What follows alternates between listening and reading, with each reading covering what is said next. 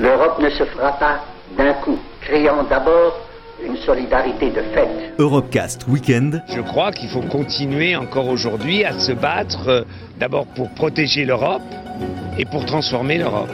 David Cameron annonce qu'il va organiser un référendum sur le maintien ou la sortie de son pays. Sortir de l'Europe, c'est sortir de l'histoire. Sur Euradio. Ici, toutes les frontières s'estompent. Ici, tous les pays épris de justice et de liberté deviennent un seul et même pays, le pays des hommes. Il y a un vote protestataire parce qu'il y a de quoi protester. En choisissant Strasbourg, nous marquerons clairement qu'une ère nouvelle va commencer pour l'Europe. Présenté par Aurélien Frances.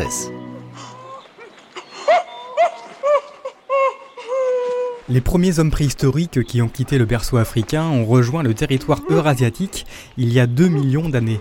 On retrouve leurs traces en Chine, mais ce n'est que 200 000 ans plus tard que ces hommes auraient foulé pour la première fois le sol de l'Europe actuelle. Le site le plus important de cette première histoire des hommes européens se situe sur le territoire de l'actuelle Géorgie.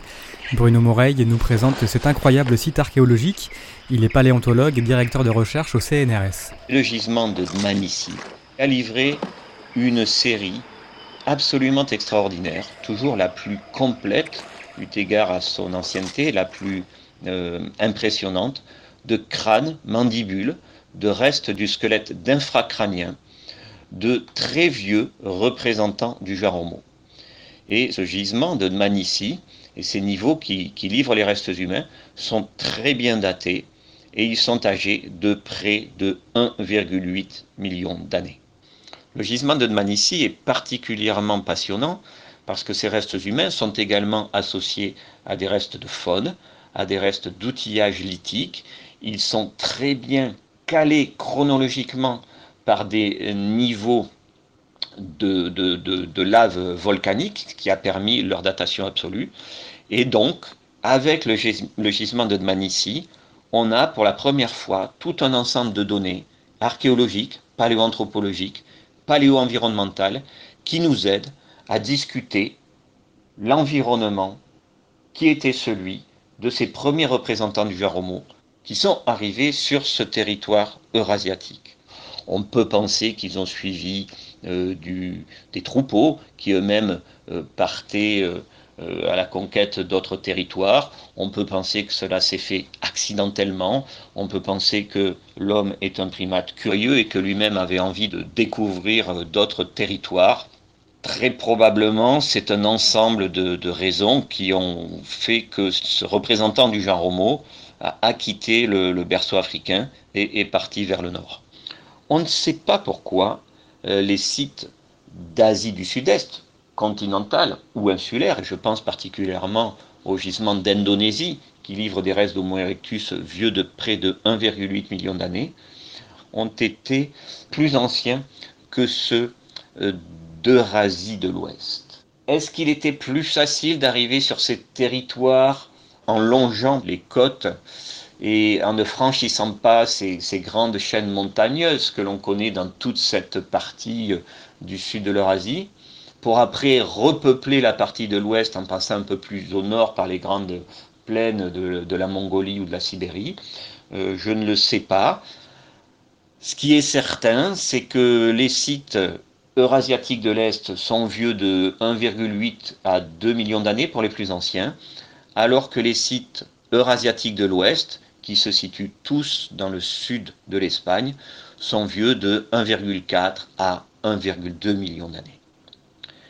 Il ne faut pas oublier que ces gisements très anciens qui livrent des restes d'hommes préhistoriques ou quelques rares outils que ces hommes préhistoriques ont fabriqués ou des éléments de faune que ces hommes préhistoriques ont charognés ou ont chassés sont toujours excessivement rares sur la totalité du territoire eurasiatique relativement à une certaine richesse qui peut exister sur quelques zones bien précises du territoire africain, en Afrique de l'Est, en Afrique du Sud.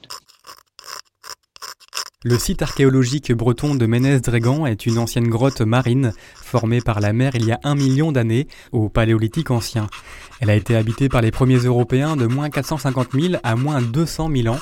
Grâce à l'effondrement de son plafond, elle a pu conserver tous ses secrets et ses vestiges, des vestiges parmi les plus vieux du monde. Lauriane Nedelec, qui est médiatrice culturelle et responsable du centre d'interprétation de Menez-Drégan. Les hommes qui vivaient dans cette grotte étaient des pré-néandertaliens. On les appelle également des Homo heidelbergensis. Et à partir de environ moins 250 000 ans, la grotte a été occupée par les hommes de Néandertal. Cette grotte, qui fait environ 60 mètres carrés, elle est au niveau d'une falaise qui dominait à l'époque une vaste plaine herbeuse, car actuellement la falaise est en bord de mer. Mais il faut bien imaginer qu'à l'époque où l'homme de Menez-Régonde, donc l'Homo heidelbergensis, vit dans la grotte, la mer est environ à 5-10 km plus loin que maintenant. Donc ils avaient la protection de cette grotte en falaise, et en face d'eux, ils avaient une vue sur, comme je vous disais, une vaste plaine herbeuse, donc sur leur territoire de chasse, et sur les herbivores qui venaient brouter dans la plaine.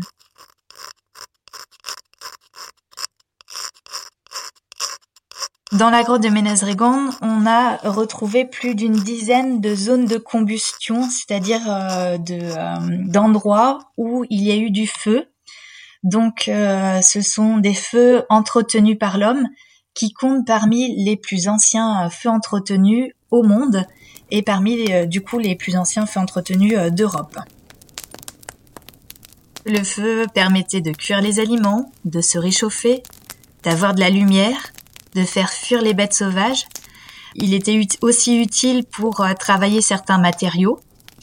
Et le feu était sûrement également un lien social. On se retrouve autour du foyer pour discuter, etc. Ça aide à mieux digérer les protéines animales, ce qui fait que l'organisme va moins dépenser d'énergie pour la digestion. Et donc, il va y avoir plus d'énergie pour le corps et donc pour le faire fonctionner. Ce qu'on retrouvait, puisque maintenant la fouille est terminée, ce sont en général des lentilles de terre qui ont été rubéifiées, c'est-à-dire elles ont été rougies par l'action du feu. Et à côté, on y trouve des morceaux de charbon de bois, on y trouve des outils aussi. Et parfois même, il y a également des ossements qui sont retrouvés. Donc dans un des foyers, un foyer qui lui avait des pierres tout autour, un petit peu comme font les scouts à l'heure actuelle. On a retrouvé un fragment de dents d'éléphant, donc un éléphant antique. Il faut bien imaginer qu'il y en avait à l'époque. C'est les datations des couches archéologiques qui sont faites. Il faut savoir qu'à l'époque que nous avons là, donc de moins 465 000 ans environ à moins 200 000 ans, les méthodes comme méthode par carbone 14 ne peuvent pas être utilisées, parce que tout simplement, il n'y a plus de carbone 14. Alors, la méthode qui a été notamment utilisée à Menez-Régonde pour les datations, c'est la méthode électronique ERP, résonance paramagnétique électronique, qui a été utilisée pour les datations. Nous sommes dans la grotte Margot, l'une des 22 cavités que composent les grottes de Saulges. Le site présente des traces exceptionnelles d'art pariétal. Et contrairement à la grotte Mayenne Science voisine, qui est fermée au public pour protéger des dessins préhistoriques extrêmement fragiles datant de moins 25 000 ans, la grotte Margot, quant à elle, est accessible aux visiteurs. Elle expose plus de 200 dessins gravés sur des parois calcaires. Anthony Robert nous présente l'une de ces gravures de quelques centimètres. Il est le conservateur du musée de la préhistoire de Saulges. On va regarder avec la lampe et puis moi je vais vous aider avec mon pointeur laser pour vous montrer où sont les choses. Là en plus, ce qui ne vient pas nous arranger et ce qui va à terme sans doute un peu endommager l'œuvre, c'est une coulée de calcite naturelle qu'on ne peut pas empêcher, hein, qui se forme par-dessus le dessin. Donc c'est aussi pour ça que c'était important de faire les relevés, les photos, c'est qu'un jour certains vont complètement disparaître. Alors vous pouvez je pense observer des traits ici, des traits là. Et avec seulement comme moyen pour identifier ce que c'est nos yeux, je pense que vous ne pouvez pas voir ce que c'est, à part qu'on a des traits parallèles. Eh bien, après emploi de microscopes très puissants et de différents moyens d'éclairage, de photos retouchées par informatique, les archéologues ont pu déterminer que ce que vous voyez là, ces traits parallèles, forment le cou d'un cygne, de l'animal, de l'oiseau. Donc le cou d'un cygne, animal extrêmement rarement représenté dans l'art préhistorique, et que là, vous avez la tête, avec le petit bec qui est là. Là, on ne voit absolument pas. Eux ont fait les relevés, donc avec leurs moyens, ils ont pu les voir, mais il y a aussi l'arrière du corps du cygne. Donc là, il y a d'autres traits qui semblent être un petit peu au-dessus du cygne. En fait, c'est des plumes. C'est les plumes d'un oiseau. Il s'agit d'un corbeau. Donc on a un corbeau qui fait face à un cygne. Je vous fais le tour de l'aile avec le petit pointeur. Regardez, là, c'est l'aile. Donc vous avez la tête qui est là et la queue qui est par là. Donc vous voyez à quel point c'est extrêmement difficile à voir. Et en plus, ce qui vient... c'est pas toujours visible de la même façon suivant l'humidité de la grotte. Donc il y a aussi ce facteur-là à prendre en compte.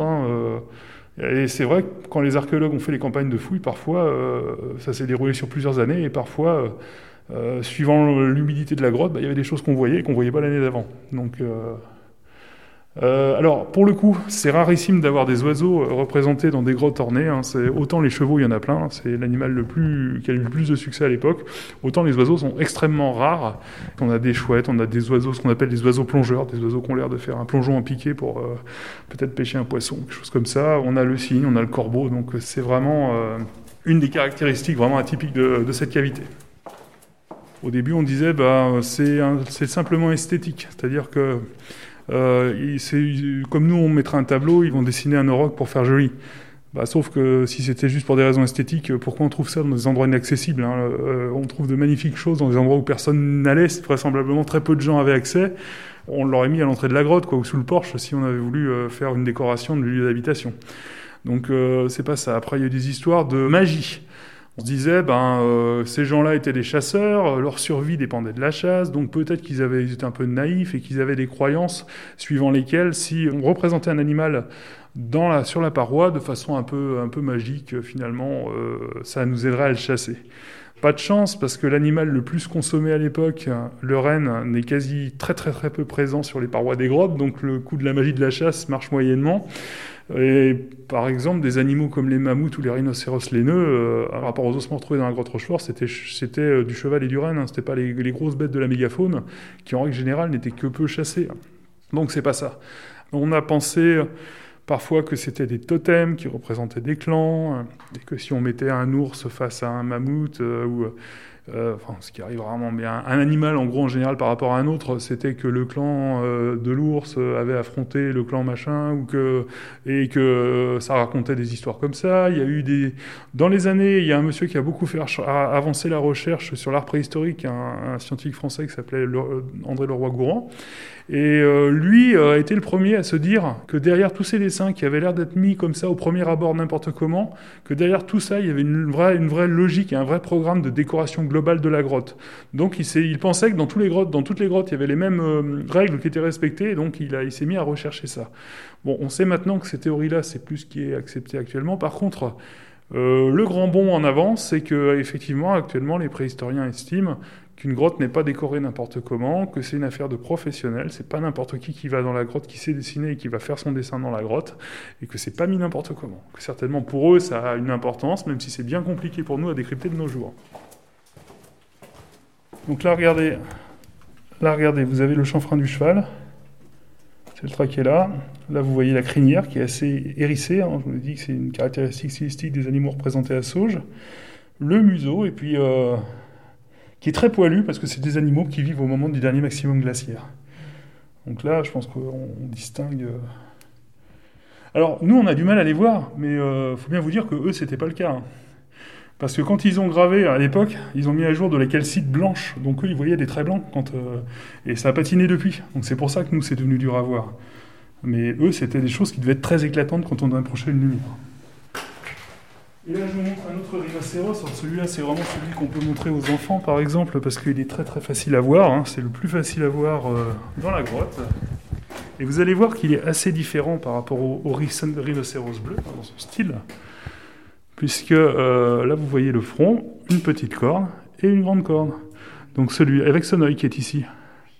Donc celui-là, même pour les enfants, généralement même les enfants des écoles primaires, on peut leur montrer, ils arrivent facilement à identifier le rhinocéros.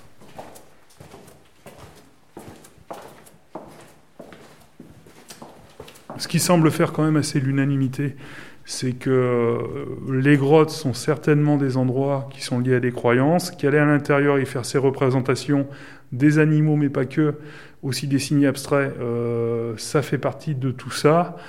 Après, savoir exactement ce qu'avait dans la tête celui ou celle qui ont fait le signe et le corbeau, et si ce qu'il avait dans la tête il y a 12 000 ans est à peu près la même chose que ce qu'avait dans la tête celui qui a fait le mammouth et le cheval dans l'autre grotte il y a 25 000 ans, c'est un peu compliqué. Toujours est-il que quand même, on a cette tradition qui dure très longtemps, parce que on parle de il y a moins 36 000 ans, moins 25 000 ans, moins 10 000 ans. Aller dans les grottes pour y faire des représentations d'animaux, de signes abstraits, on l'a fait pendant très très longtemps. Et en fait, ça correspond aussi à un moment particulier qui est l'époque glaciaire, le dernier maximum glaciaire. Alors curieusement, au moment où il y a un grand réchauffement climatique qui nous apporte le climat dans lequel on vit aujourd'hui, il semblerait que toutes ces croyances changent, puisque l'art dans les grottes, on va plus en trouver. Donc c'est magique, c'est assez étonnant. Alors une explication en fait est assez séduisante. Il y a des préhistoriens qui étudient les mythes anciens, et ça va peut-être vous paraître surprenant, mais on pourrait apparemment retrouver des mythes remontant à l'époque préhistorique qui se seraient transmis oralement en suivant l'Homo sapiens quand il sort d'Afrique et qu'il va partout dans la planète. Et si c'est ça, ça pourrait bien coller avec l'histoire des cavernes, puisque il y a différents mythes qu'on appelle les mythes d'émergence qui racontent qu'autrefois les hommes et les animaux vivaient de l'autre côté du sol, qu'un jour un passage s'est ouvert et ça a permis la circulation entre l'autre côté et ce côté-là, jusqu'à ce que quelqu'un fasse une énorme bêtise qui a pour conséquence la fermeture du passage et le fait que les hommes et les animaux qui étaient passés de ce côté sont restés bloqués de ce côté-là. Donc imaginons qu'ils aient eu ces histoires-là en tête, on comprend le sens que ça aurait eu pour eux de faire des cavernes des lieux sacrés, d'aller dedans pour y faire certains rituels, qu'il y ait certaines pratiques. Il y a aussi dans certaines versions du mythe l'idée d'une plasticité des parois à l'époque, donc ça aurait été mou, qu'on aurait pu laisser des empreintes à l'époque. Donc aller rechercher, des fois on cherche des formes naturelles de la paroi et on ne fait que rajouter que quelques traits pour faire l'animal. Donc essayer de retrouver la présence d'animaux dans la grotte, laisser soi-même sa propre empreinte, vous voyez que ça peut faire sens, mais évidemment, comme on n'était pas, on pourra jamais demander à un homme préhistorique si c'est bien ça qu'il avait en tête et si c'est pour ça qu'il allait dans la grotte, finalement... on risque certainement de jamais savoir exactement expliquer complètement, décrypter tout ça, mais après tout, ça, ce qui fait aussi un peu le côté magique de ces endroits, c'est qu'il y a encore cette part d'inconnu, malgré tous les moyens qu'on a, tous les procédés scientifiques qu'on pourra toujours inventer.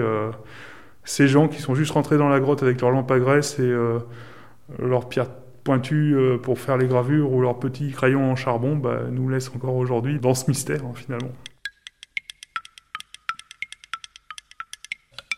Le chemin de l'art rupestre préhistorique du Conseil de l'Europe soutient 112 sites archéologiques européens, situés pour la plupart en Norvège, en Suède, en Géorgie, en Italie, au Portugal et particulièrement en France et en Espagne.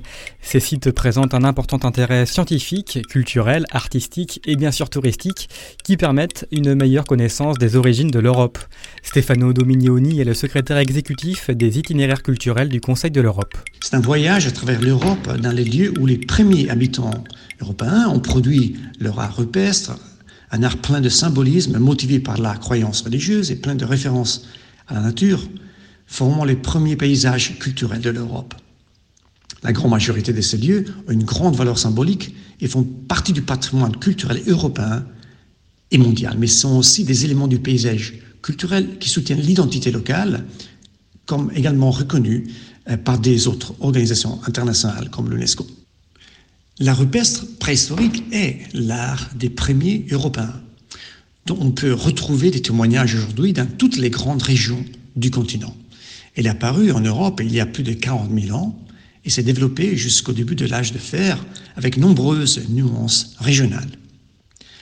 La certification des chemins de l'art rupestre préhistorique en tant qu'itinéraire culturel du Conseil d'Europe, décerné par le comité des ministres en 2010, reconnaît la valeur profonde de cet art pour la compréhension des racines culturelles partagées européennes et la diffusion de cette expression artistique dans notre continent, bien que souvent menacée par des agents naturels ou par une exploitation touristique excessive. Faire connaître l'art rupestre, c'est redécouvrir l'une des formes les plus anciennes de patrimoine culturel, l'une des premières formes d'expression culturelle, sociale et symbolique majeure que l'on possède, témoignage vivant des formes de vie passées sur l'ensemble du continent européen. L'Europe abrite certains des vestiges les plus connus et significatifs, représentant plus de 40% des sites d'art rupestre du monde. Encore, cet art est étroitement lié au paysage, dont la protection et la valorisation pour la communauté sont une autre mission profondément ressentie par le Conseil de l'Europe. Avec l'art rupestre, culture et nature s'entremêlent, contribuant ainsi au développement durable des communautés rurales traversées par cet itinéraire culturel. Depuis la reconnaissance de l'authenticité de la grotte d'Altamira en Espagne par les scientifiques en 1902, l'art préhistorique a constitué une importante ressource culturelle et touristique pour l'Europe, tellement que près de 3 millions de visiteurs viennent chaque année sur les lieux où les premiers habitants d'Europe produisent leur art rupestre. Le réseau des chemins de l'art rupestre préhistorique européenne a été créé dans le but de répondre à ces défis, ni de la menace de perte irrémédiable des nombreux sites des grandes valeurs en raison de leur fragilité et de leur exploitation touristique, souvent excessive. L'itinéraire du Conseil de l'Europe, fidèle à sa mission, rassemble ainsi des destinations équipées d'infrastructures qui permettent à la fois de préserver le patrimoine le plus menacé, mais aussi de stimuler l'utilisation touristique des sites moins connus dans les communautés rurales, souvent également dotées d'une grande valeur paysagère. Le long de l'itinéraire certifié, beaucoup de destinations correspondent à des sites petits, mais il existe aussi des lieux dont les infrastructures touristiques sont des grandes envergures et où il est possible de voir des grands sites archéologiques. Dans ce cas, le voyageur peut par ailleurs observer d'excellents facsimilés de peintures et des gravures, voire des reproductions complètes de grottes et d'abris rocheux, facilitant ainsi l'exposition de cet art à des milliers de touristes, sans compromettre les sites originaux, dont beaucoup d'entre eux, à cause de leurs caractéristiques, ne pourraient que recevoir quelques visiteurs par jour. C'était Europcast Weekend. Retrouvez l'intégralité des Europcasts sur euradio.fr.